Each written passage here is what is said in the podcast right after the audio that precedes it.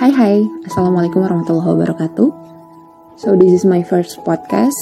Um, Kenapa akhirnya mau bikin podcast? Niatnya sih pengen nambah channel atau media untuk menyalurkan semacam entah itu opini, hobi, atau konten-konten yang biasanya gue buat dengan tulisan. Tapi kali ini mau nyoba lewat suara. Karena katanya beberapa ungkapan itu akan lebih efektif dengan suara ketimbang tulisan. Well, apa pun itu, niatnya sebisa mungkin konten yang ada di podcast ini itu nggak hanya sekedar curhatan doang, tapi juga ya seenggaknya bisa ngasih manfaat untuk orang lain. Semoga ya.